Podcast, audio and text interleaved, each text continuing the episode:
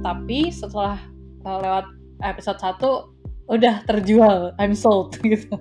Aku tahu sekarang apa karakter favoritku siapa. Kayaknya baru pertama kali drama kayak gini ada di Korea gitu loh. Ini karena topiknya terlalu sensitif gitu loh. Jadi untuk seorang rookie itu actingnya oke okay banget sih di scene itu. Wow this escalates very quickly. Kalau aku berharap ada season 2 Gak, gak saling melengkapi kalau gue bilang gitu. Oke, kenapa dari segala bisnis yang ada, cara cari duit yang banyak, kenapa dia milihnya itu tuh kayak penasaran sih.